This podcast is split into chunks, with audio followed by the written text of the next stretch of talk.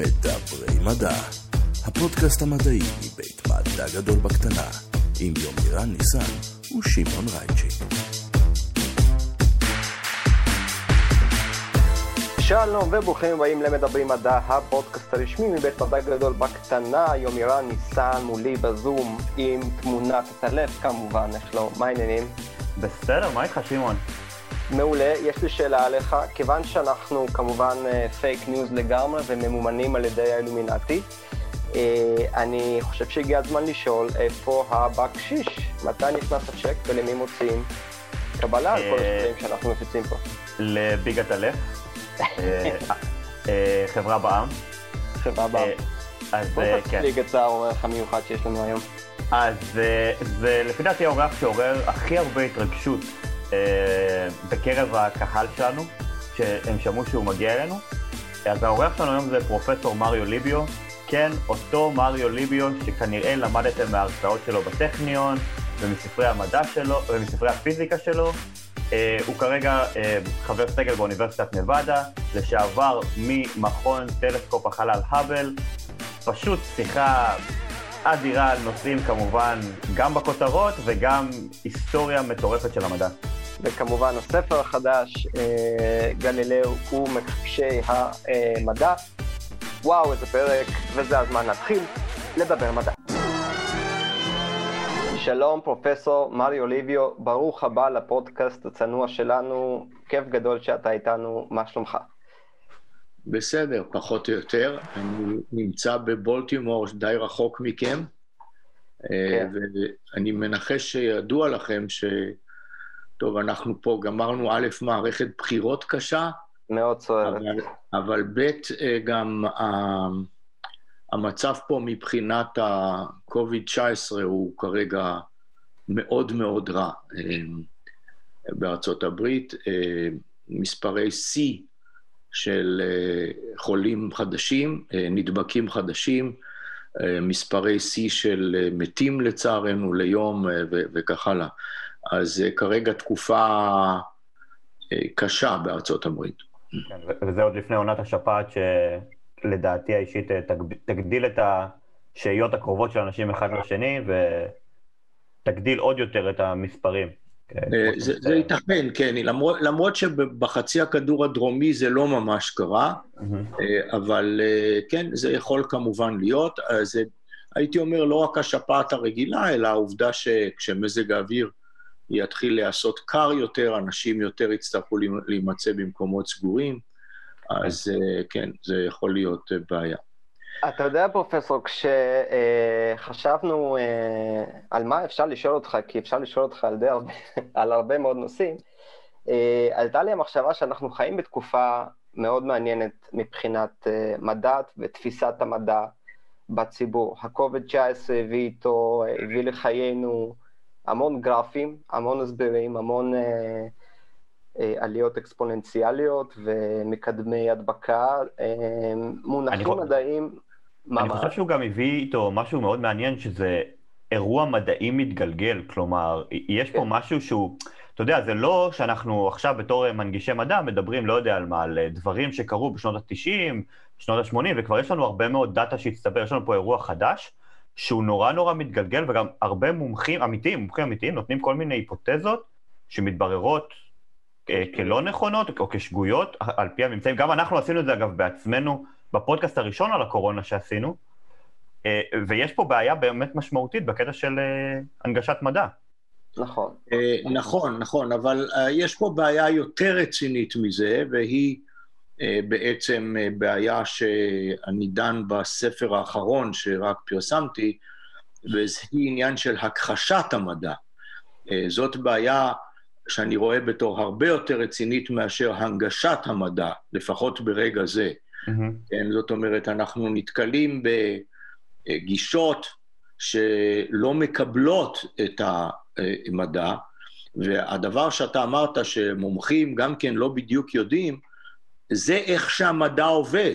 בוודאי, בוודאי, חד משמעית. כן, מדענים הם הראשונים להכיר בכך שמה שהם אומרים לא תמיד בהכרח נכון, אבל מדע יש לו את התכונה המצוינת הזאת שהוא מתקן את עצמו, אה, וכאשר יותר דאטה נהיה אה, נגיש ולומדים יותר, אז התיקונים האלה נעשים, וזה הגדולה של המדע.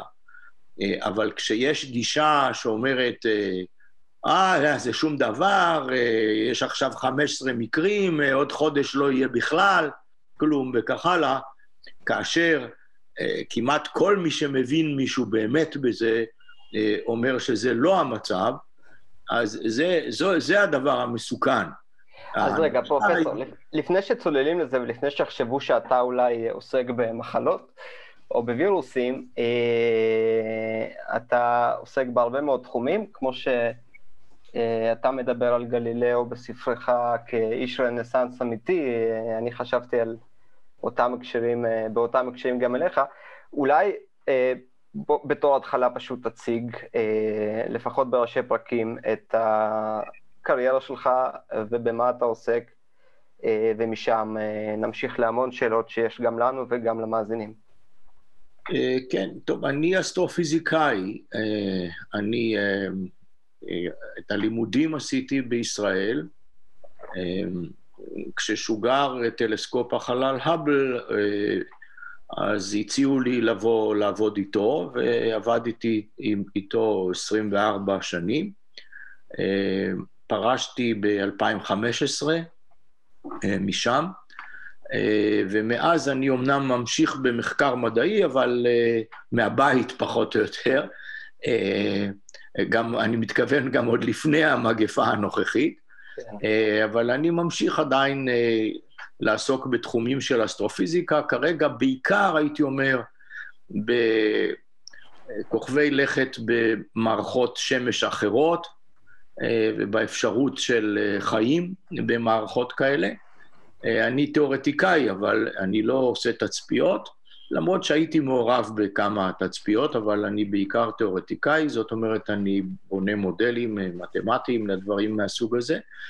וגם התחלתי אה, לכתוב ספרי מדע פופולרי, אה, וכתבתי עד עכשיו שבעה ספרים כאלה, מהם שישה תורגמו לעברית, זאת אומרת, גם הספר האחרון שלי, כבר תורגם, אבל עדיין לא יצא בעברית, אבל עומד לצאת מאוד בקרוב.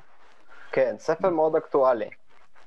כן. אה, אם כי אנחנו, אה, כשהתחלתי לדבר על התקופה שבה אנחנו חיים, אז uh, רציתי להזכיר, חוץ מהקוביד, גם את העובדה שגילינו עכשיו חתימות חיים אפשריות על, על נוגה, וגם טראמפ אה, אחד מהסממנים של מכחישי המדע אולי אה, במיינסטרים, אה, איך נאמר זאת יפה, נפרד מאיתנו לשלום. וגם, אתה יודע, לא מזמן ראיתי סקירה על מערכת GPT-3 של, של OpenAI, של אילון מאסק. מערכת שמסוגלת לחולל טקסטים אנושיים בצורה פנומנלית, ואני בטוח שאחד המקומות הראשונים שלהם זה ילך, זה יהיה יצירת תוכן uh, כוזב.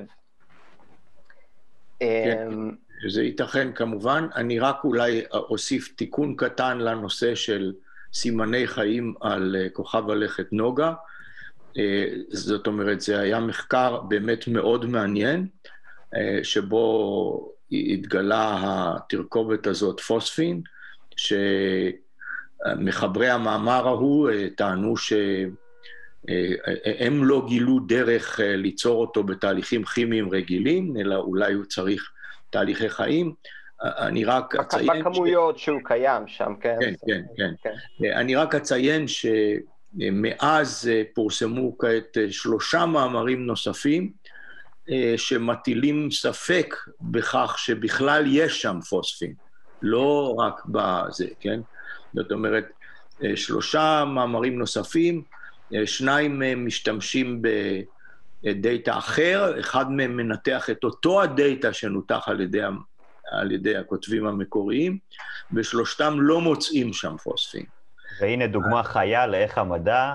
אה, מתקדם, בדיוק. מתקדם אז... ועובד, ועובד בתחום אחר, לא בקוביד. אז, כן, לא, אז בדיוק אני, כן, זאת אומרת, אני באמת מאוד מאוד מרוצה מהדבר הזה, זאת אומרת, כי מה שקרה זה המחקר ההוא, שנעשה אגב על ידי אנשים מאוד רציניים, אה, אני מכיר חלק מהם אישית, אה, ובהחלט אה, נקטו אמצעי זהירות רבים בזה, ובכל זאת, כן, מה זה עשה? זה פשוט עורר עניין גדול, ואז מיד שלוש קבוצות אחרות גם כן מתחילות לחקור, ואנחנו נדע בסופו של דבר אם יש שם פוספין, אחר כך נדע האם יש דרך לייצר כמויות כאלה של פוספין בתהליכים כימיים רגילים, בלי חיים, וכך הלאה. אז בדיוק כך המדע מתקדם. אני רק רוצה לציין שאורח אה, נהדר שהיה פה לפני כשלושה שבועות, כן. אה, דוקטור אבישי גילקיס, אה, עשה את הדוקטורט שלו אצל נועם סוקר, שעשה את הדוקטורט שלו אצל מריו ליביו בטכניון. זאת אומרת, נכון. יש לנו פה כמה דורות של אורחים בפודקאסט. כן, אז כן, הוא, הוא מבחינה זאת הנכד האינטלקטואלי שלי, כן. אכן, אכן. אוקיי. אני נזכר, כשאתה מדבר על uh, מדע שסותר את עצמו ואיך המדע מתקדם, אני חושב, uh, בדיוק uh, הגעתי לקטע בספר על ההסברים לגבי מבנה הגיהנום, שזה קונוס ש... מרכזו בכדור הארץ, וזה משהו שמדענים אה, קיבלו בהיעדר נתונים טובים יותר, אבל ניסו ליישב את זה עם אה, מה שהם הבינו לגבי עולם, לגבי השקפות אמפיריות, אה, לא נתנו לדברים אה, לעוור אותם, לא נתנו לקונבנציה לעוור את החשיבה המדעית שלהם. אה, אה, ואתה, כן. עוסק, ואתה עוסק בזה לא מעט, נכון? אה, כן, תראה, במקרה הספציפי הזה של מבנה הגיהנום, כן, כמובן, הגיהנום הזה מתואר בקומדיה האלוהית של דנטה, כן, בחלק שמתאר את הגיהנום. הייתה שם נקודה, הייתי אומר, אולי יותר פוליטית מאשר אחרת במקרה הזה, בגלל שיצא איזה אחד עם פירוש על מבנה הגיהנום שסתר את הפירוש שנתן מישהו מפלורנס, אז הם רצו שגלילאו, גלילי, אה, יביע את דעתו בנושא הזה, אה, ואז גלילאו, כן, אה, דיבר על המבנה של הגיהנום באמת אצל דנטה.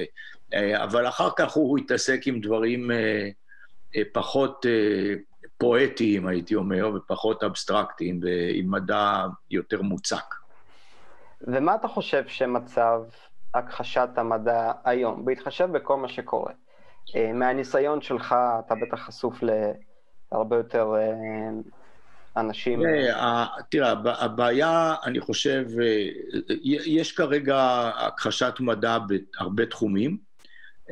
חלק מהם הם יותר אופייניים לארצות הברית מאשר למדינות אחרות, מסיבות שלא מאה אחוז מובנות לי, אבל זה כך קורה. הדבר הוא ש... הסיבות להכחשת המדע הן שונות אה, והן מגוונות.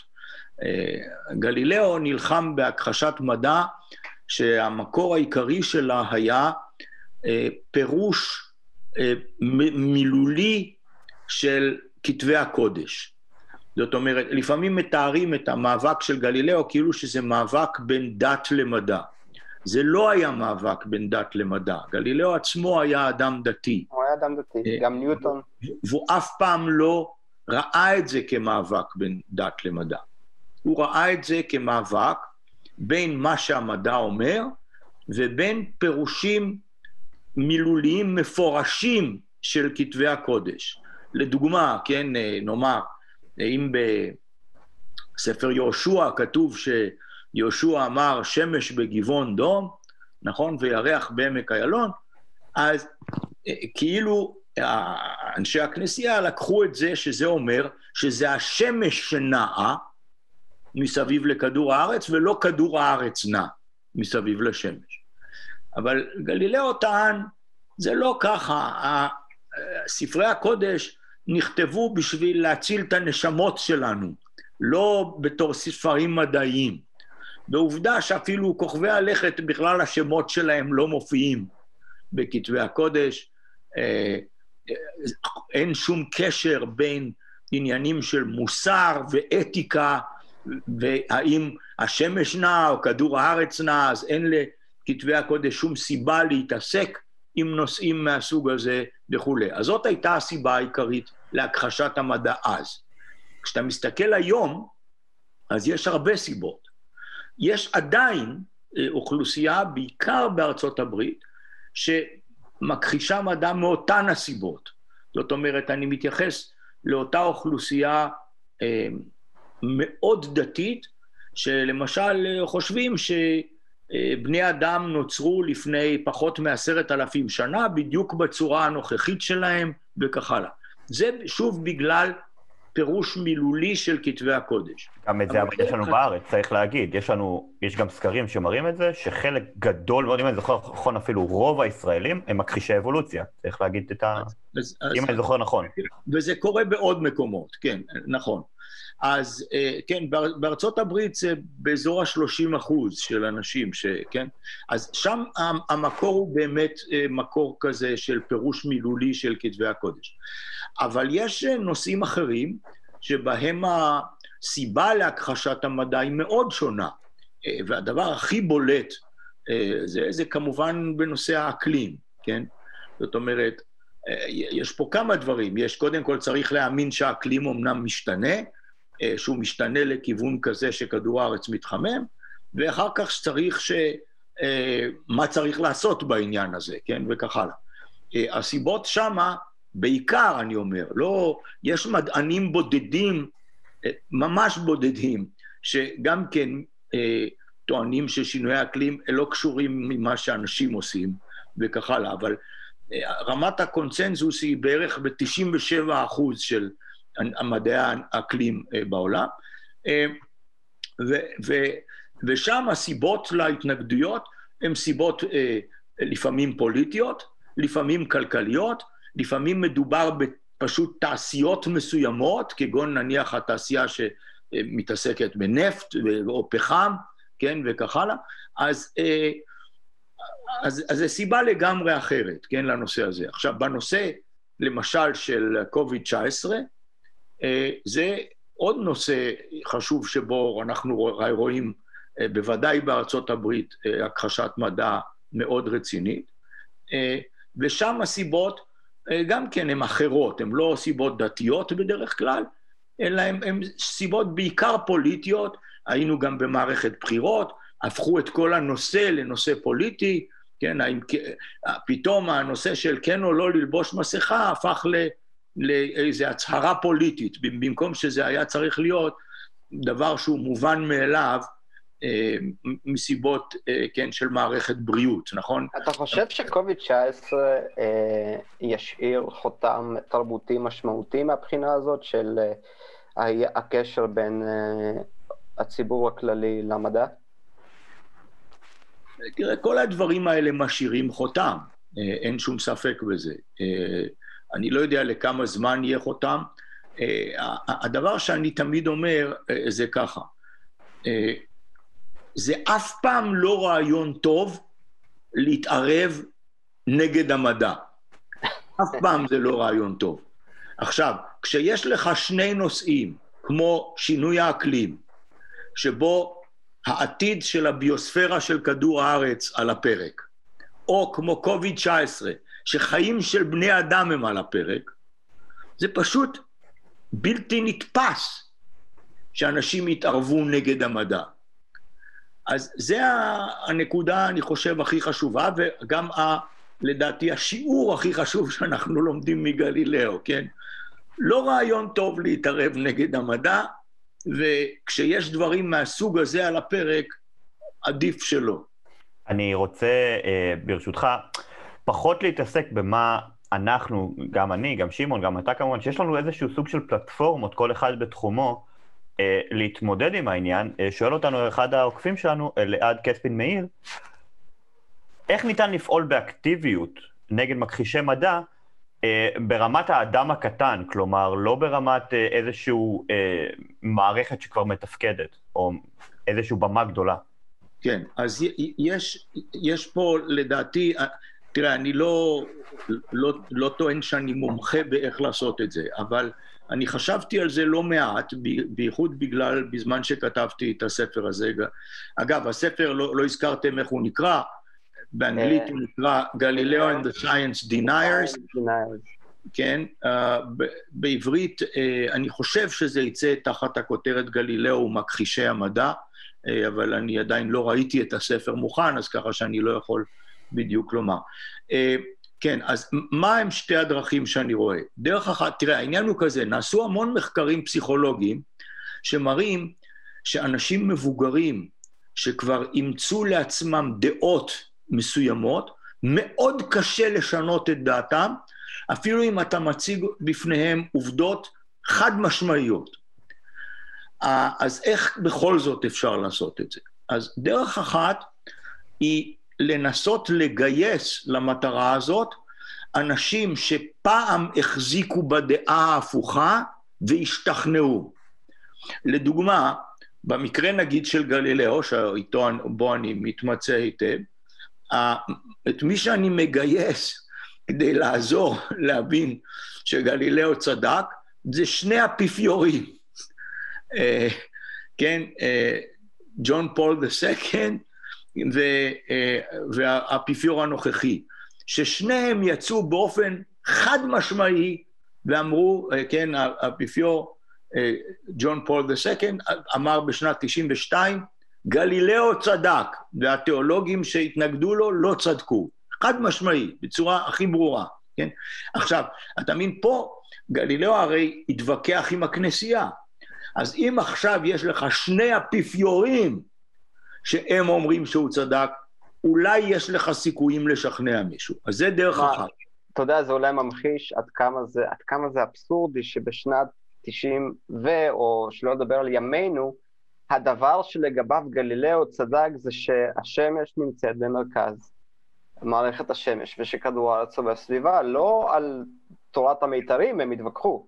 כן. הם התווכחו על דבר כל כך, כל כך בסיסי. אה, זה רק... שעוד כן. היוונים הקדמונים אה, אפילו חישבו כל מיני אה, נוסחאות מתמטיות על פיו, זאת אומרת, זה לא... זה משהו ש... שהוא לא ברמה, כמו שאמרת, ברמה מיקרוסקופ, שלא לדבר על תת-אטומית, כן? כן, לא, בסדר. זה, זה מצער שזה לקח 350 שנה, כן, שהכנסייה תכריז שגלילאו צדק. אבל בסדר, לזה גם יש סיבות פוליטיות ואחרות, כן? אבל מה שאני אומר, אתה מגייס אנשים שפעם החזיקו את הדעה ההפוכה ועכשיו שינו. זה, זאת דרך אחת. הדרך השנייה, שהיא לדעתי הכי טובה, אבל היא לוקחת הרבה זמן, זה פשוט להתחיל עם הילדים הקטנים והחינוך שלהם. עכשיו, לא שאני מתכוון, לא שכולם יהיו מדענים, חס וחלילה. אנחנו רוצים חברה שבה יהיו משוררים, ויהיו אומנים, נכון? ויהיו מוזיקאים, ויהיו כל זה, ופילוסופים, וכל מה שאתה רוצה. אבל שלאנשים יהיה הערכה של מה זה מדע ואיך המדע מתקדם. זאת אומרת, למשל, שכל אחד יבין שהסיבה שתוחלת החיים שלנו היום היא פי שניים ממה שהיא הייתה בזמן גלילאו, זה בגלל המדע. בגלל זה יש לנו, זאת אומרת, חלק זה התזונה, אבל התזונה זה גם כן, כן, כתוצאה מהמדע. מה זאת אומרת, הייתה, הייתה המהפכה הירוקה בתחילת, כן, יחסית כן, תחילת נכון. המאה, המאה ה-20, בלעדי העולם היה גובע ברעב לפי קצב הגדילה שלו. נכון, נכון. זה רק, זה רק המדע.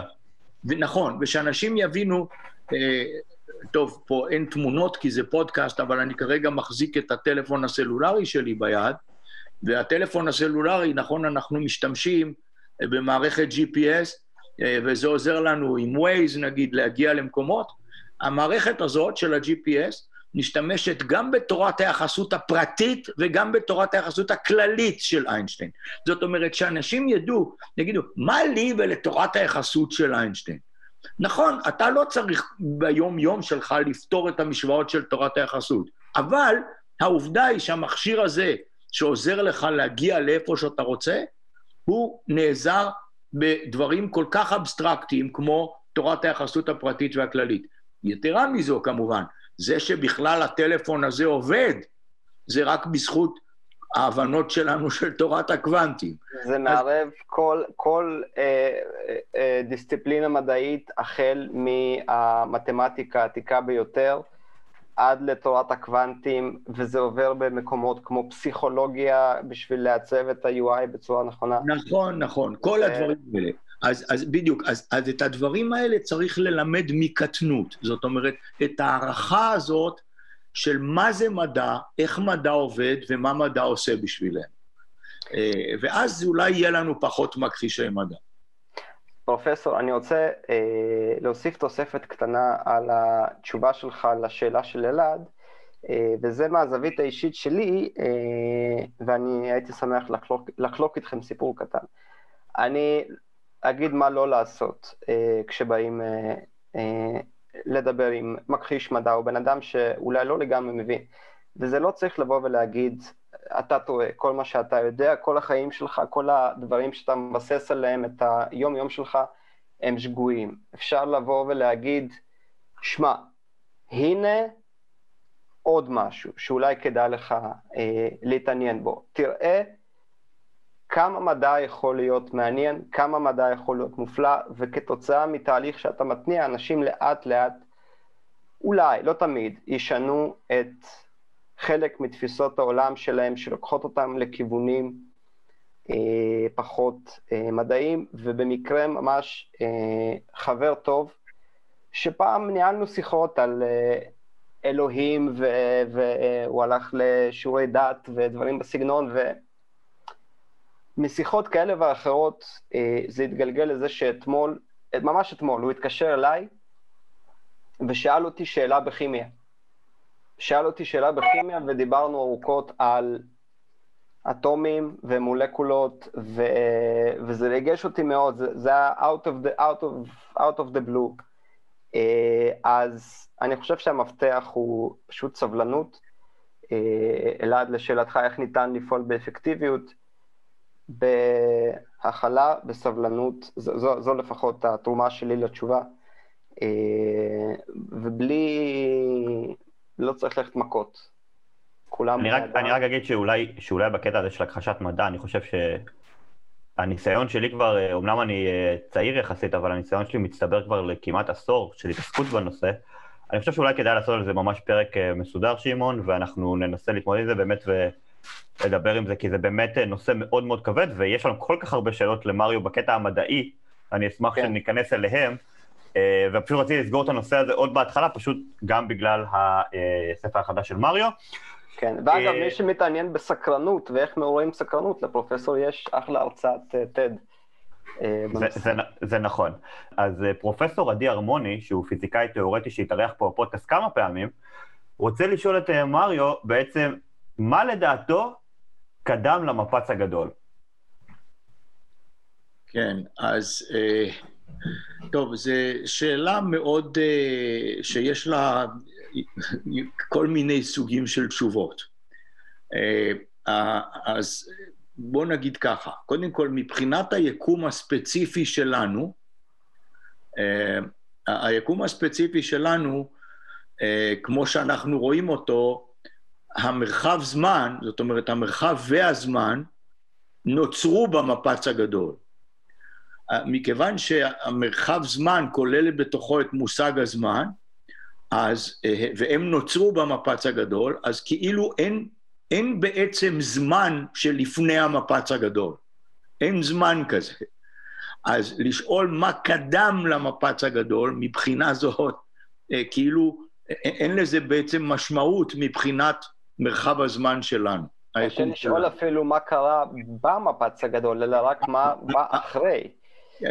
אבל, אבל, אה, ישנה תמונה אחרת שיותר ויותר מדענים אה, תומכים בה, אה, והיא אומרת שהיקום שלנו הוא רק אחד מתוך אנסמבל מאוד גדול של יקומים, זה יכול להיות מספר אדיר, זה יכול להיות מספר כמו עשר בחזקת חמש מאות יקומים, אה, כאשר מה שקרה זה, אה, היה איזה מין, היה איזה מין קצב קוונטי כזה, ובקצב הקוונטי הזה, הקצב הקוונטי הזה, אזור מסוים אה, נתפס באיזשהו מצב שגורם לו להתפשט בצורה אדירה, אנחנו קוראים לזה אינפלציה, זה מודל היקום האינפלציוני. ובועה כזאת שהתפתחה, התפשטה בקצב אדיר, אה, אחר כך היא נרגעה, בגלל שהיה איזה מין אה, מעבר מוואקום מזויף לוואקום אמיתי, והמשיכה להתפשט באופן רגיל, וזה הפך ליקום שלנו, בזמן שכל ה... המשיכו עוד כאלה בועות לצוץ, ונוצרו המוני המוני יקומים. אז מן הבחינה הזאת, אם אתה רוצה, אפשר להגיד, בסדר, אנחנו, לפני זה לא היה רק הקצב, הקצב הקוונטי הזה, ומתוך הקצב, הקצב הקוונטי הזה, היקום שלנו התחיל, אבל עוד יקומים התחילו ויקומים אחרים, ויקומים... כל היקומים האלה, אין ביניהם קשר סיבתי. וזה גם אחת הסיבות למה יש מדענים שכשהם רק מדברים על זה, כן, קוראים לזה המולטיברס, במקום יוניברס, מולטיברס. רב יקום אולי, אני לא... לא מן, כן, הסתם יש, מן הסתם יש איזו מילה כבר בעברית לזה, שאני לא יודע אותה. רב יקום. כן, רב יקום, אני חושב, כן, אולי זה השם שנתנו, אבל אני באמת לא יודע. אז העניין הוא שבמילה יקום אין את מה שיש ביוני, נכון? כן, זאת אומרת, יוני כאילו אומר שזה יחיד, אז בגלל זה אומרים מולטיברס, במקום יוניברס, מולטיברס, שיש הרבה כאלה יקומים. אז ייתכן שיש מין מצב כזה. עכשיו, איך קורה המעבר הזה, שבין, בגלל זה אני אומר, השאלה הזאת יש לה המון פנים, איך קורה המעבר הזה, שמשהו עובר מלהיות אה, איזשהו מין קצף קוונטי כזה, למצב שבו יש מרחב זמן. איך זה עובר? אז זה אולי עובר באיזשהו מין אפקט מנהרה כזה, שאנחנו מכירים את זה בתורת הקוונטים, ומשתמשים בזה בהמון דברים, כן, בטרנזיסטורים ובדברים כאלה, כן, אנחנו מכירים את התהליך עצמו, שבו במין אפקט מנהרה כזה, זה עובר איזה מחסום ועובר למין פתרון כזה של, של מרחב זמן. עכשיו, נשאלת השאלה, איך, למה זה יכול לעבור בכלל למצב כזה? והתשובה לזה היא שכל היקום שלנו, יש לו אנרגיה חיובית בצורה של מסות, קרינה וכך הלאה, אבל יש לו אנרגיה שלילית בצורה של גרביטציה. גרביטציה יש לה אנרגיה שלילית, זאת אומרת, אם יש לי פה שתי מסות, אני, אם אני רוצה להפריד אותן, אז כן, אני צריך להשקיע איזה אנרגיה בשביל להביא אותם לאפס. אז זאת אומרת שעכשיו זה, האנרגיה היא שלילית. אני משקיע אנרגיה בשביל להביא אותם לאפס. אז האנרגיה הכוללת של היקום שלנו היא קרוב לוודאי אפס. זאת אומרת, אין פה סתירה של שימור אנרגיה שממצב של קצף אתה פתאום עובר ליקום שלנו. זה, זה אפשרי מבחינה אנרגטית, בגלל שהאנרגיה הכוללת היא אפס. אני יודע שהתשובה הזאת היא מסובכת קצת, אבל... לא ציפינו למשהו פחות משאלה כמו מה, מה קדם למפץ הגדול. אבל היא מסובכת, אבל זה לא שאנחנו באמת יודעים את התשובה, כן? כל מה שאני אמרתי זה די ספקולטיבי. כן, זה, זה היפותזות על בסיס המידע, המידע ש... והמתמטיקה שיש בידינו, כמובן. כן. כן, אבל זה עדיין ספקולטיבי, כן? זה נושא שמאוד מצית את הדמיון, יש סדרת Sliders אה, שנעשתה ממש על הרעיון הזה, וכן, ואני שומע, שון קרול כמובן מדבר המון על מולטיברס uh, uh, בתור כן, הפרשנות ו... המועדפת עליו לתורת כן, הקוואנטים. כן, ואני אני גם כתבתי מאמרים בנושא הזה עם מרטין ריס, שהוא, כן, האסטרונום המלכותי של בריטניה, כן, וזה, כתבנו איזה שני מאמרים על זה. כן. עכשיו אני רוצה רק לשאול... נושא. כן, בדיוק. אז עדי ממשיך ושואל, מה יהיה סופו של היקום? אה, אולי כן. אפילו אותה שאלה בחלוף זמן. ואני חושב שזה משהו קצת יותר קל לענות עליו. זה יותר, זה יותר קל לענות, אבל גם כן זה לא שאנחנו באמת יודעים את התשובה, אבל אנחנו יודעים מה האפשרויות.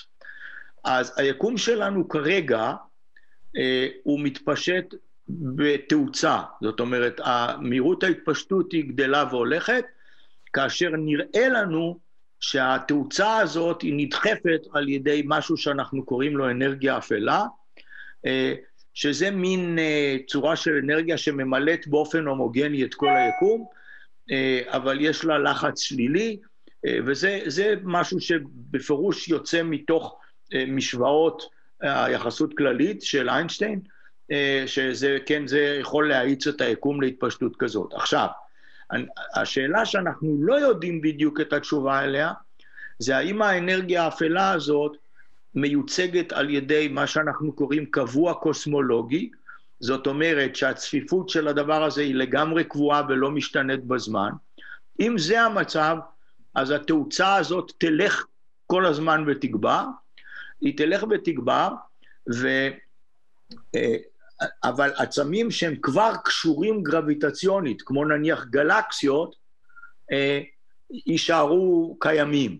זאת אומרת, בעוד בערך, אני יודע, שני טריליון שנים, משהו כזה, אה, אני, אני מדבר על טריליון אמריקאי, זה, זה עשר בשתים עשרה, כן?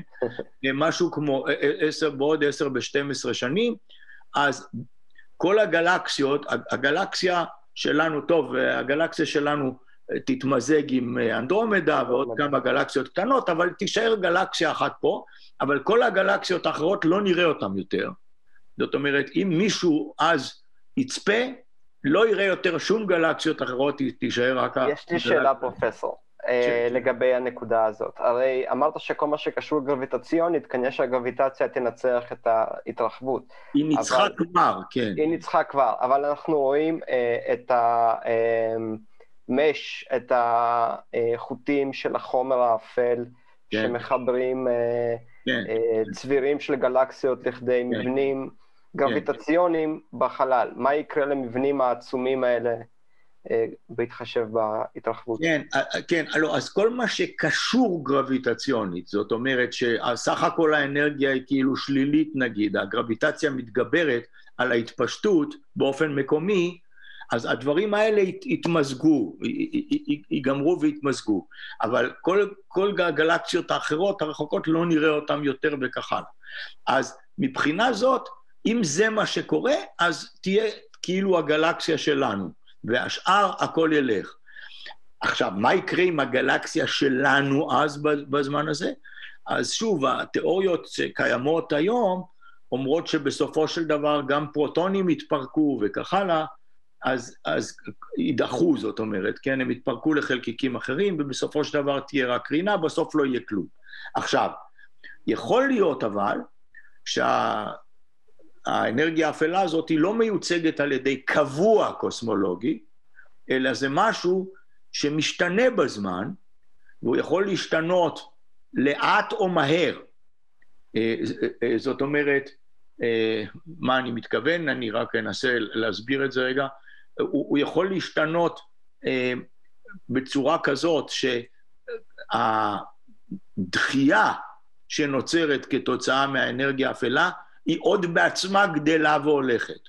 אם זה מה שיקרה, אז כל המבנים ייקראו לגמרי. אני מתכוון, בהתחלה גלקסיות ייקראו, כוכבים, כוכבי לכת, בסופו של דבר אטומים ייקראו, גרעינים ייקראו, הכל. אז זה, אה, זאת אפשרות יותר אה, גרועה, הייתי אומר. יותר אלימה. אנחנו כבר לא נהיה פה. כן, זה, קוראים לזה The Big Rip, הקריאה הגדולה, כן? אז זה גם יכול לקרות, כן? מצד שני, אם האנרגיה האפלה מיוצגת לדוגמה על ידי קבוע קוסמולוגי שהוא בעצם שלילי, אבל נורא נורא קטן בערך המוחלט שלו, אבל שלילי, אז זה בסוף יכול לעצור אפילו את ההתפשטות ולהחזיר את הכל פנימה, אה, ויהיה איזה מין ביג אה, קראנץ' כזה, שהכל, כן, הולך חזרה. אה, נגיד, רק שאני אסיים במה אנחנו רואים היום, עד כמה שאנחנו רואים היום, זה נראה שקבוע קוסמולוגי נראה בסדר, מתאים לניסויים. אבל אני אזכיר שיש איזו סטייה קטנה בערך של קבוע האבל, שהיא כרגע לא מוסברת, ואחד ההסברים האפשריים הוא שהדבר הזה הוא לא קבוע ובכל זאת משתנה. אז, אז לכן אני אומר, אנחנו לא באמת יודעים את זה, אבל זה נראה שאנחנו הולכים לקראת אה, מוות קר של היקום. נזכיר גם שהרעיון של הקבוע הקוסמולוגי עוד עלה אצל איינשטיין, ו... כן, כמובן. הוא, ואחרי זה הסתבר גם כלא נכון, לפחות כמו שהוא הציג אותו, ואז הרעיון הזה צד שוב. אולי עוד צפויות לנו הפתעות בנושא הזה.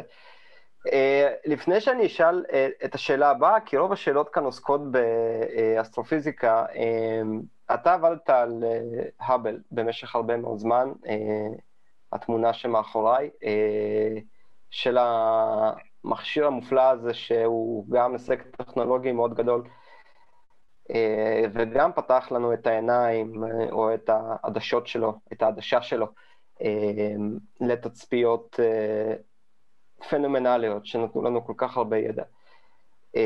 מתוך המסע הארוך הזה שלך עם האבל, רציתי פשוט לשאול אולי איזשהו רגע שאתה uh, אוהב לדבר עליו, uh, תגלית שהפליע uh, אותך במיוחד. אולי משהו שגם לקחת בו חלק? תראה, יש הרבה, יש הרבה, אבל אולי אני אזכיר, אני יודע מה, שלוש תגליות. אז קודם כל, הזכרתי עכשיו את האנרגיה האפלה, העובדה שההתפשטות של היקום שלנו מאיצה והולכת. זה לא הייתה תגלית שהיא אקסקלוסיבית להאבל. אה, זה היה תגלית שנעשתה על ידי האבל בתוספת טלסקופים מהקרקע ואחרים וכך הלאה. אבל האבל תרם תרומה חשובה ומשמעותית לזה. זאת אומרת, זו הייתה בפירוש תגלית מדהימה, כן? שהיקום שלנו, לא רק שאנחנו חשבנו שהיקום שלנו מתפשט, אבל שההתפשטות תאית, בגלל שהיא מועטת על ידי כל הגרביטציה שיש שם. כמו כשאני זורק משהו למעלה, הגרביטציה של כדור הארץ מאיטה את זה, נכון? ובסוף כן. זה אפילו חוזר לי ליד. אז חשבנו שההתפשטות של היקום תאית, במקום זה גילינו שהיא מאיצה, נדחפת על ידי איזושהי צורת אנרגיה שלא הכרנו, שהיום... אגב, אנחנו... האבל עצמו, אה, כן. הוא זה שגילה שהכוכבים מתרחקים מאיתנו. האבל גילה שהגלקסיות, לא הכוכבים, שהגלקסיות. כמובן, אי אפשר... האבל גילה את התפשטות היקום, אדווין האבל, כן? כן? האדם שעל שמו הטלסקופ קרוי, אה, הוא גילה שהיקום מתפשט. אבל בשנת 98' שתי קבוצות של אסטרונומים שפעלו בנפרד, אה, גילו שההתפשטות מאיצה והולכת. אז זה תגלית אחת דרמטית מאוד שהאבל השתתף בה. הוא ענק עליה נובל, אם אני זוכר נכון. מה? כן, קיבלו שניהם פרס... שלושה אנשים, כולם ידידים אישיים טובים שלי, אה, כן, אה, קיבלו פרסי נובל. אה, תגלית שנייה שאני זוכר מאוד בצורה ברורה כשזה היה, בגלל שאני פשוט עמדתי ליד המסך כשראינו את התמונה הראשונה, זה מה שאנחנו קוראים Hubble Deep Field, שדה האבל העמוק, זאת אומרת, זה אז, עד אז הייתה התמונה הכי עמוקה של היקום שהסתכלנו.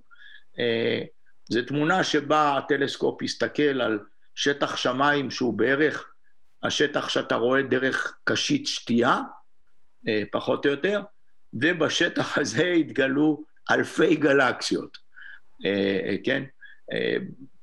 מאז בינתיים כבר השתמשו בכמה שדות אפילו קצת יותר עמוקים מזה, Hubble Ultra Deep Field ו Extreme Deep Field, ומזה נתנו הערכות לכמה גלקסיות יש ביקום ה... שאנחנו יכולים לצפות בו, והערכה האחרונה שמה את זה בערך על שני טריליון. שוב, טריליון זה עשר בשתים עשרה. שתי טריליון גלקסיות אה, ביקום אה, הנצפה, כן? ב-observable universe. אז, אז זה, זה, זה רגע מאוד דרמטי שאני זוכר. אה, והדבר השלישי שהייתי מציין בתור אה, משהו שנראה לי דרמטי מאוד, הוא שכשהאבל הצליח לגלות את היסודות שנמצאים באטמוספירה של כוכב לכת מסביב לכוכב אחר מהשמש, כן?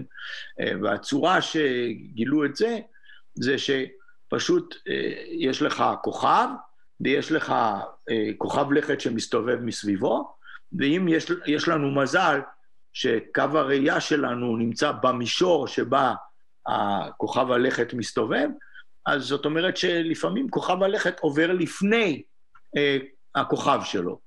כשכוכב הלכת עובר לפני הכוכב שלו, האור מהכוכב עובר גם דרך האטמוספירה של כוכב הלכת, ואז לפי איזה אור שנבלע אנחנו יכולים לקבוע את ההרכב של האטמוספירה. אה, ובצורה כזאת קבענו את ההרכב של האטמוספירות, וזאת תהיה הדרך שלנו בסופו של דבר, שנוכל אולי בפעם הראשונה באמת לגלות סימני חיים, אולי, באטמוספירות אחרות. בגלל זה שהרעיון הוא אה, ש... טוב, זה כבר לא יקרה עם Hubble רק, אלא זה יקרה עם, ה... עם ה... מי שבא אחריו, James Webb, Space Telescope, שיסתכל ויוכל לומר לנו את ההרכב, ואם ההרכב הזה יגלה כמה משהו שאנחנו קוראים ביו-סיגנצ'רס, אה, סימני חיים, אבל סימני חיים לא במובן שאנחנו לא נראה שם קרוקודיל, אלא... אה, אני לגמרי חשבתי על חייזר שעומד ועושה לנו שלום ככה. כן, לא, סימני חיים במובן זה שלדוגמה, אם יתגלה, אם נגלה אטמוספירה של כוכב לכת כזה, שיש בה ריכוז מאוד גבוה של חמצן, לדוגמה, על פני כדור הארץ, כן, בכדור הארץ, באטמוספירה של כדור הארץ, החמצן נוצר בעיקרו על ידי תהליכי חיים. אז אה, עכשיו, יש גם תהליכים כימיים שיכולים לשחרר חמצן, אה, וקרינה אולטרה סגולה וכך הלאה, אבל אם נגלה את זה בכמויות, זה קשה לייצר הרבה חמצן באטמוספירה בלי תהליכי חיים, ובייחוד אם זה יהיה משולב עם זה שהאטמוספירה הזאת תהיה לא בשיווי משקל טרמוכימי. זאת אומרת, במצב שבו ישנם יסודות שקשה מאוד רק על ידי תהליכים כימיים לקבל אותם. לדוגמה... זה בעצם מה שקרה בנוגה. זאת אומרת, זה... אה, זה במובן ה... מסוים, אבל שם היה מדובר על יסוד אחד מאוד מאוד ספציפי, כן. אבל למשל, אם מגלים שיש גם אה, חומרים שהם אה, מחמצנים וגם ממחזרים, כמו נגיד חמצן ומתאן בעת ובעונה אחת, זה מצב שהוא מחוץ לשיווי משקל, וזה מרמז על תהליכי חיים. אז, אז אנחנו מחכים לדברים האלה. אז אני חושב שתוך עניין של כמה שנים, אני מקווה שאני עוד אחיה בשביל לראות את זה, נגלה אולי כאלה סימני חיים מן הבחינה הזאת, או אם לא נגלה אותם, אז נוכל אולי אה, להציב איזה חסמים על כמה חיים הם נדירים בכוכבי לכת מהסוג הזה. אני, אני רק אה, חשוב לי להוסיף שכביולוג נקרא לזה, או, יצא לי לא מעט לקרוא על הנושא של אסטרוביולוגיה או קיום חיים אה, במקומות אחרים. הרבה פעמים אנחנו מדברים על חיים בהקשרים של חיים מבוססי פחמן כמו שיש על כדור הארץ שלנו, בלחץ של אטמוספירה אחת פחות או יותר, והרבה מאוד מים. יכול להיות שזה לא יהיה המצב, כלומר, יכול להיות שהחיים יהיו מבוססים יסודות כימיים אחרים שיש להם תכונות שמספקות בהתנתן תנאים אטמוספריים שונים לתמוך בהם, וזה גם משהו שנמצא על הפרק. אמ, יש תיאוריות על חיים מבוססי חומרים מסגנון אמוניה, או אה, ארסן, אה, או כל מיני דברים כאלה, או סיליקון. זה נורא מעניין לעשות את הדיונים האלה, כי פשוט זה חייב להתיישר אה, כימית עם מה שאנחנו מכירים כ- כחומר אה, שא' נפוץ ביקום מצד אחד, מבחינה אה, של הריכוז שלו, וב' שהוא מספיק יציב כדי לתמוך במולקולות יציבות על פי מה שאנחנו מכירים, תחת תנאים ספציפיים. אז אה, בהחלט נקווה שג'יימס בווב, ואולי טכנולוגיות אחרות, יספקו לנו תובנות על העניין. יש לי נכון, שאלה. אני רק, אני, אני רק אומר, אה, רק בתור הערה על הדבר הזה, אה, זאת אומרת, זה לא סתם שאנחנו מחפשים, למשל, כוכבי לכת שנמצאים במה שנקרא habitable zone של הכוכב שלהם. אה, habitable zone, אני לא, בטח יש איזו מילה בעברית לזה, אבל אזור... אזור המאפשר חיים. אזור המאפשר, אזור או המרחק המאפשר חיים. כן, זאת אומרת, מקום שהוא מרחק כזה מהכוכב שלו, הכוכב הלכת, שזה לא מדי חם ולא מדי קר, שיכולים להיות מים נוזלים על פני השטח. למה אנחנו מתעסקים עם מים? לא בגלל ששותים מים, אלא בגלל זה שצריך איזה ממיס. צריך ממיס טוב, שבו כל החומרים האלה הכימיים יכולים להגיע למגע אחד עם השני, בשביל ליצור את התרכובות היותר מסובכות. ומים הם, מבחינה זאת יש להם תכונות באמת טובות מאוד, אולי הם לא היחידים, יכול להיות שאפשר מתאן נוזלי גם, אבל מים הם מאוד מצוינים. מבחינת אם החיים הם מבוססי פחמן או לא, אני הייתי אומר, על זה אני מוכן לשים התערבות קלה, שאם אנחנו נמצא חיים הם יהיו מבוססי פחמן, בגלל שפחמן הוא באמת יסוד יוצא דופן מבחינת היכולת שלו ליצור אה, אה, תרכובות מאוד מסובכות, ואפילו סיליקון שהוא כאילו קרוב אליו, אה, הוא לא מתקרב אליו מבחינת הסוג של התרכובות שזה, אבל צריך כמובן לשמור תמיד על ראש פתוח לאפשרויות אחרות. אה, מה שמדהים גם בתגלית השלישית שציינת זה שהאבל לא נבנה בדיוק עם המחקר הזה in mind, זאת אומרת... נכון, נכון. נכון, הרבה מהתגליות של האבל לא נבנו עם המחקרים הכי חשובים שלו, אה, כן, בתור אה, המטרות, נכון, מאה אחוז. וכשכיוונו את הטלסקופ לאותו, אה, לאותה נקודה קטנה ואפלה בשמיים, מה ציפו למצוא לפני ה-Deep Field Image? תראה, ציפו כמובן לראות גלקסיות וזה, אבל, אבל מה שזה נתן זה, זה נתונים כמותיים מצוינים, כן? כמה גלקסיות, איזה סוג גלקסיות, ההתפלגות של הגלקסיות, אה, כן, כל הדברים מהסוג הזה, כן, אה, ש, שאותם בלעדיהם אתה לא יכול אה, לעשות ממש את המחקר. אחר כך עשו כל מיני ספקטרוסקופיה ודברים בשביל לגלות את התווך הבין כוכבי, התווך הבין גלקטי, ומה הוא עושה, וכל הדברים האלה. אז כן, אבל באמת הרעיון היה, תסתכל על איזה נקודה שאין בה כלום, אה, ופשוט תפציץ את זה במשך עשרה ימים, בלי לזוז מהנקודה, אה, בשביל שתקבל את הרגישות הכי, הכי כן, גבוהה. כן, עשרה ימים זה, אם תחשבו על זה כעל אה, אה, תריס במצלמה, אז אפשר לכוון אותו למה? מילי שניות עד uh, שנייה, אז uh, תעשו כזה עם עשרה ימים, אבל זה בטח לא רציף, נכון? כי הוא גם מסתובב, הוא מוסתר חלק מהזמן. לא, אז כן, אבל לא, אבל אז דווקא בשדה הראשון, אז באמת ביקרו, בחרו נקודה כזאת שהוא יכול להסתכל על כל הזמן. יכול להסתכל על כל הזמן. שמע, פרופסור, אני מודה שיש לי פה קובץ טקסט שבו אני גם אמור לרשום נושאים שעולים במהלך הפרק, אבל אני שקוע מדי בלהקשיב. אה, אני מקווה שאני אזכור את כל זה כדי שנוכל גם להעלות פוסט אחרי זה. אה, יש לנו זמן אה, לאולי עוד שאלה אחת מתוך כמה וכמה שהגיעו, גם על חלקן ענית, כמו למשל על סיכוי לפגוש חייזרים. שאלה מעניינת, אבל לא ניכנס אליה שוב. משהו שאולי מאוד אקטואלי וגם מאפיין את העידן הסוער מבחינה מדעית שבו אנחנו חיים, ושאלו כאן, האם יש סיכוי ממשי לחיים במאדים, שכן אין בו אטמוספירה שיכולה לתמוך בנו? האם שווה להשקיע את כל המאמצים בהגעה למאדים מעבר למטרות מחקר, ליישוב המוני של בני אדם? אה, וזה משהו שעובדים עליו. זאת אומרת, אה, אני כן, מניח שאתה עוקב אחרי... כן, תראה, מאדים כמובן הוא פלנטה קרובה, כן, הוא כוכב לכת קרוב. אה, אז אה, קודם כל אפשר, אה, זה מעשי לחשוב על, על נסיעה למאדי, כן? זה לא מעשי לחשוב על נסיעה לכוכבים אחרים, כן, ו, וכוכבי לכת מסביב לכוכבים אחרים. אולי אנחנו צריכים טיל יותר גדול. מאשר על ידי המיקרו כלי רכב האלה שיכולים להיות מונעים על ידי קרינה, כן. שגם עליהם עובדים, ושאולי יכולים לעשות איזה שהם צילומים, אבל אז מאדים מבחינה זאת. עכשיו, מאדים אה, גם אה, קרוב אלינו מבחינת התנאים שלו, כן? זאת אומרת, אוקיי, זה לא בדיוק אותו דבר כמו כדור הארץ, לא מבחינת האטמוספירה, לא מבחינת טמפרטורות וכך הלאה, אבל אנחנו יודעים שיש שם מים.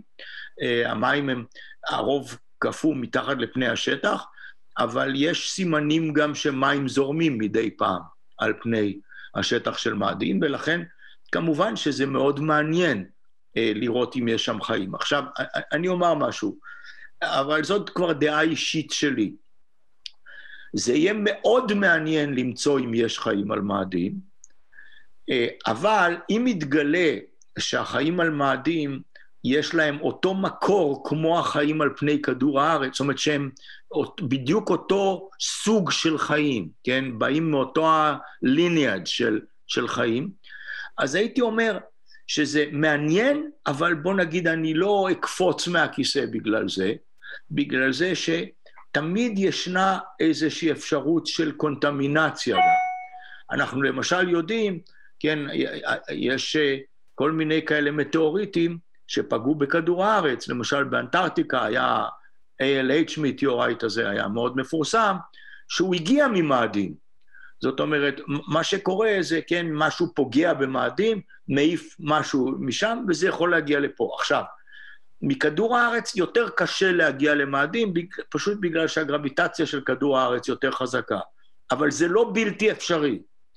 זאת אומרת, אם אנחנו נמצא חיים על מאדים, איזה שהם חיים הכי פשוטים אפילו, על מאדים, אבל הם באים מאותו הסוג חיים שלנו, יהיה קצת קשה לדעת אם זה לא בעצם איזה מין זיהום מכדור הארץ. כן, מדברים על זה לא מעט, שגם החיים בכדור הארץ, אה, אחת השאלות הכי גדולות שיש לנו אה, בביולוגיה מולקולרית זה איך באמת המנגנונים המולקולריים הבסיסיים התחילו. ו... ומדברים על פנספרמיה, שחלק הגיע, התפתח למקום אחר והגיע, כמו שציינת, בהתנגשויות כאלה ואחרות. כן, אז, אז, אז מבחינה זאת, זה יהיה כמובן מאוד מעניין, זה יהיה צעד מאוד חשוב מבחינת הבנה של חיים במערכת השמש, אבל זה לא יקפיץ אותנו, אתה יודע, מדרגה לגמרי וכך הלאה. אתה חושב נגלה... שהתיישבות במאדים זה דבר חיוני או בלתי נמנע, או... זה מאוד קשה לדעת. אני, אני באמת לא יודע. אתה יודע, כשמדברים על, למשל על הנושא של אקלים עכשיו, נכון? אז uh, אחת הסיסמאות של האנשים שדוחפים את הנושא שחייבים לעשות משהו, אומרים, there is no planet B, uh, נכון? כן? אז, uh, וזה נכון, כן? אני חושב שזה גם המוטו שאילון מאסק אומר לעצמו כשהוא מתכנן את תוכנית ה... כן, אז אתה מבין, אז כאילו אולי רצוי שיהיה, אני יודע, עוד מקום שאפשר וכך הלאה, אבל זה ברור שזה לא משהו שהוא מעשי בטווח המאוד קרוב, uh, כן, בגלל ש... זאת אומרת, זה אתגר מאוד מאוד רציני להקים מושבה על, על, על מאדים, אבל uh, אולי זה ניתן לעשות. אני אישית, יותר מתעניין באפשרות של חיים אה, על כוכבי לכת מסביב לשמשות אחרות, אה, ולא דווקא במערכת השמש. יש אגב, כמובן, עוד מקומות במערכת השמש שהם מאוד מעניינים, כן? הירחים של... הירחים של, של צדק, כן, כן, מדברים הרבה על אירופה, יש ירחים של שבתאי, של סאטרן, כן, אנסלדוס, אה, שאם היו שואלים אותי, אני הייתי אומר, הוא אולי המועמד הכי טוב שלי. זה הירח הקרחי, נכון? שלדוס. הוא, הוא, תשמע, יש שם אה, ים גדול מלמטה, מתחת, אה, וכן, מבחינה זאת הוא יכול להיות שם, כן, איזה שהם תהליכים. יש סדקים, בגלל שרואים עדים כאלה, כן, שיוצאים, אז זאת אומרת, מגיע לשם משהו, גם, גם מהשמש וכך הלאה. אה, כן, הם כולם מעניינים, הם יהיו סופר מעניינים אם יתגלו שם חיים שהם מסוג אחר ממה שיש לנו על פני כדור הארץ. זה יהפוך אותם לסופר מעניינים. יתגלו חיים כמו כדור הארץ, אה, אוקיי, אה, מעניין מאוד, אבל אה, לא, לא מה שממש יהיה מהפכה לא נורמלית. שמע, פרופסור, בגלל שעברה שעה בלי ששמנו לב, אה, אני רק אה, רוצה לסגור את הפינה ולהגיד, אתה יודע, בהקשר לנושא הזה, שאולי כשהדברים האלה יקרו, ככל שהדברים האלה יקרו יותר ויותר, אולי יהיה לנו קל יותר להגיע לליבם של אה, אנשים שלא נרתמים למאבק, אנשים שמדע זה לא משהו שהם מבינים, אולי אם נייצר את אותו, את אותה מגפה של סקרנות שהזכרת, אה, אולי אה, חיינו יראו אחרת. אה, שמע, זה פרק סופר מעניין, התרגשנו מאוד מהידיעה שאתה בא אלינו, וכן, אני גם עדיין באמצע של הספר, אל תגלה לי איך הוא נגמר. רוב האנשים יודעים, רוב האנשים יודעים איך הוא. נגמר, אבל אני מקווה שהם לומדים הרבה דברים חדשים. כן, גלילאו אה, הוא דמות אה, מרתקת, אתה מדבר שם אה, גם על מדען מבריק, על איש רנסאנס, על אדם שידע גם אומנות וגם נאבק מאבקים מאוד לא פשוטים כדי שהדעות שלו יגיעו לציבור, וכמובן שהדבר הזה סלל את הדרך גם לניוטון שבא אחריו ולכל מה שאנחנו מכירים. ולשיטה המדעית המודרנית, שזה מאוד חשוב. ולשיטה המדעית המודרנית, וגם אלינו, לפודקאסט הזה, שמנסה... בהשראת uh, העבודה שלך ושל אחרים uh, לתקשר מדע לציבור. Uh, זהו, אתה בן אדם עסוק, אבל כמו כל האורחים שלנו, אתה מאוד מוזמן אלינו שוב. אנחנו נהיה כאן, והזום, עם כל החסרונות של הקוביד, שמע, התרגלנו לעבוד ב... מרחוק, וכבר לא כזה משנה אם אתה בבולטימור או בתל אביב. נכון, כן. זאת אומרת, זה משנה, אבל, אבל לפחות יש לנו את האמצעים האלה. כן, כן, האמת היא שברגע שעברנו להקלטות בזום, פתאום התחילו להגיע אלינו אורחים רבים אה, מסביב לעולם, ותמיד גם מחמם לראות את הלב כמה אה, חוקרים ישראלים באמת נמצאים בעמדות מפתח מדהימות במעבדות המחקר המובילות ביותר בעולם. אנחנו תמיד שמחים להביא את החוויות שלהם, את הסיפורים שלהם, את התגליות המדהימות, המדהים, פסיכיות שהם חלק מהן, אה, ואנחנו מאוד נשמח אה, לארח אותך שוב, במידה ו... תהיה מעוניין כמובן. בסדר, תודה רבה לכם בינתיים. תודה רבה לך, פרופסור, תודה לכם המאזינים, אני מקווה שגם אתם נהנתם מהפרק הזה. תקראו בהחלט את הספר גלילאו and the Science Deniers. אה, אנחנו מדברים מדע, הפודקאסט הרשמי בית מדע גדול בקטנה, נהיה כאן גם בשבוע הבא. עד אז, יומירן, שלום לך ושלום לכם, נשתמע, ביי ביי.